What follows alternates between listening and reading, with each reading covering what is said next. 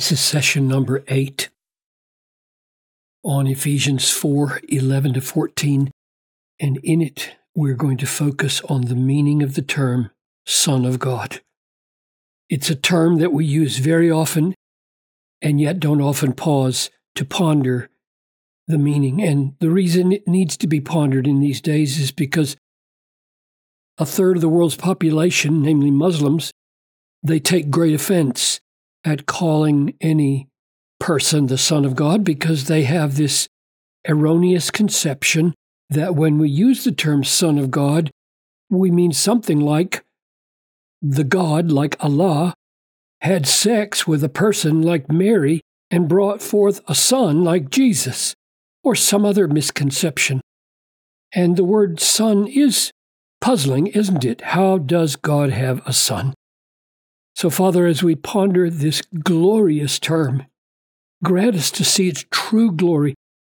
Forbid that we would distort it in any way, I pray. In Jesus' name, amen. He gave some to be apostles, some prophets, some to be evangelists, some to be shepherds and teachers, for the equipping of the saints, for the work of the ministry, for building up the body of Christ, until we all attain the unity of the faith and unity of the knowledge of the Son of God.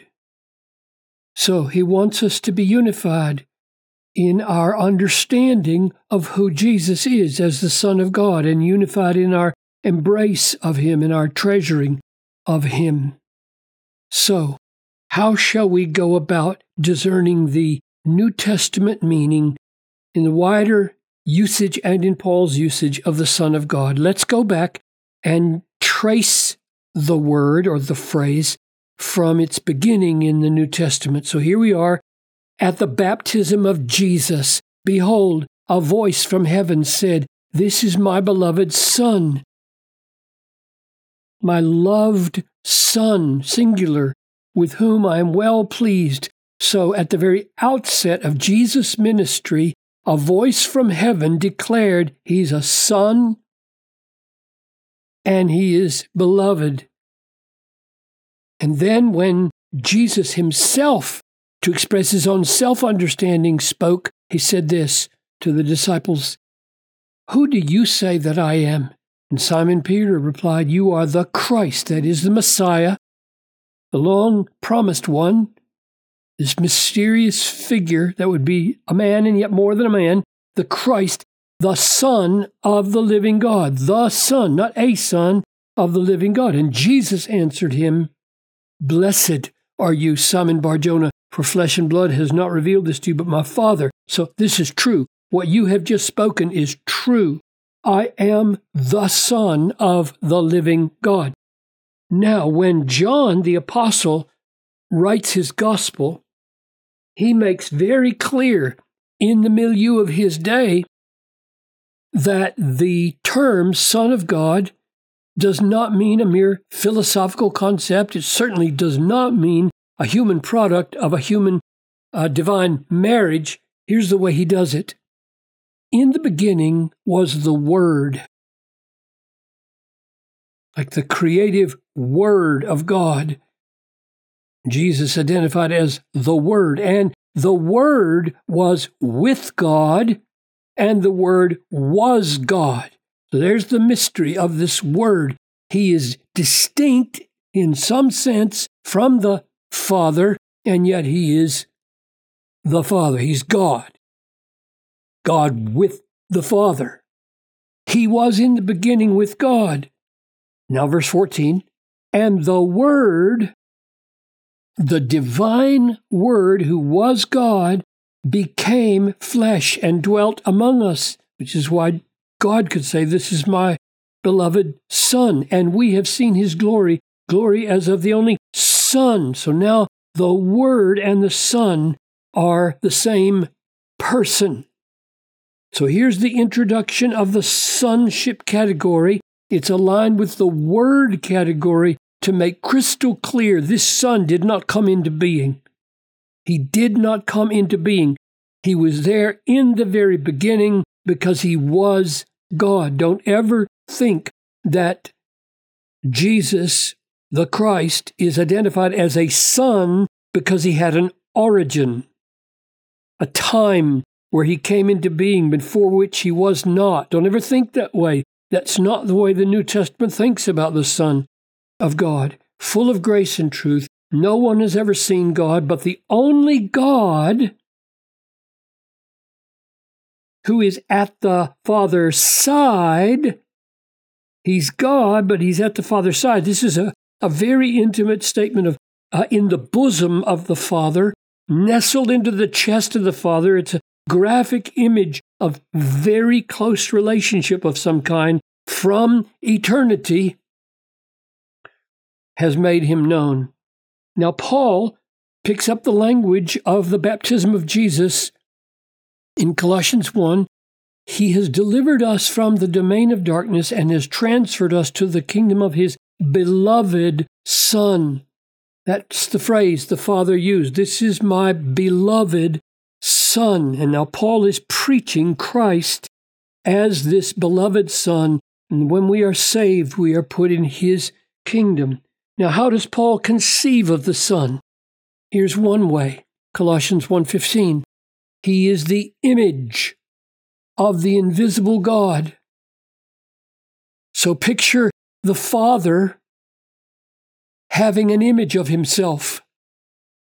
And that image is so clear and distinct and full that it has, from all eternity, stood forth as a distinct person identified as a son. So his image is his son. Here's another way Paul describes it. This is probably the fullest of all his descriptions. Have this mind among yourselves, which is yours in Christ Jesus, who, though he was in the form, Christ Jesus was in the form of God, did not count that equality with God. So, this form, this image, is to be understood in terms of godness. Equality with God, a thing to be grasped, but emptied himself, taking the form of a servant, being born in the likeness of men.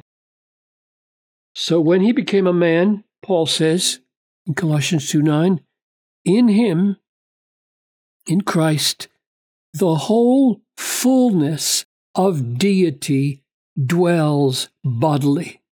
In other words, we have a God man, an incarnate God, which means he is now sent into the world. He is pre existent. God has done what the law, weakened by the flesh, could not do by sending his own son. And that own right there signifies, doesn't it, affection and personal bond between them. There's only one, his own son, in the likeness of sinful flesh and for sin. He condemned sin in the flesh. So the Son took on flesh precisely to save us. Sin was condemned. Our sin was punished in the bodily form of the Son of God. One more passage to draw out this affectionate reality. Romans 8:32, perhaps my favorite verse in all the Bible because of the depth of it and the extent of its implications for my joy forever. He who did not spare his own son. Now ponder that for just a moment. Not spare implies it would have been very easy to spare. He would have preferred, in one sense, to spare because not sparing a son by a father is a difficult thing. And it is meant to be seen as difficult because of the logic that unfolds here. God didn't spare his own son. And this own here, just like in 8 3, is intended to uh, imply infinite affection. If any of you has a son and you look down on your son and you love your son, multiply that by a billion. And you might feel the pathos of He did not spare His own Son, but gave Him up for us all. How will He not also with Him graciously give us all things? In other words, if we if we understand the relationship to the Father and the Son rightly, and then realize that he overcame his disinclination to spare his son. And if he did that hardest of all things, how much more? How will he not with him give us all things, everything we need to do his will, everything we need to enjoy him fully and eternally, he will do because he didn't spare his own son. So I conclude that one of the reasons that God ordained that in human language, Jesus Christ would be identified as Son is to get at the profound affectional dimension of the relationship between God and the second person of God, God the Father and God the Son.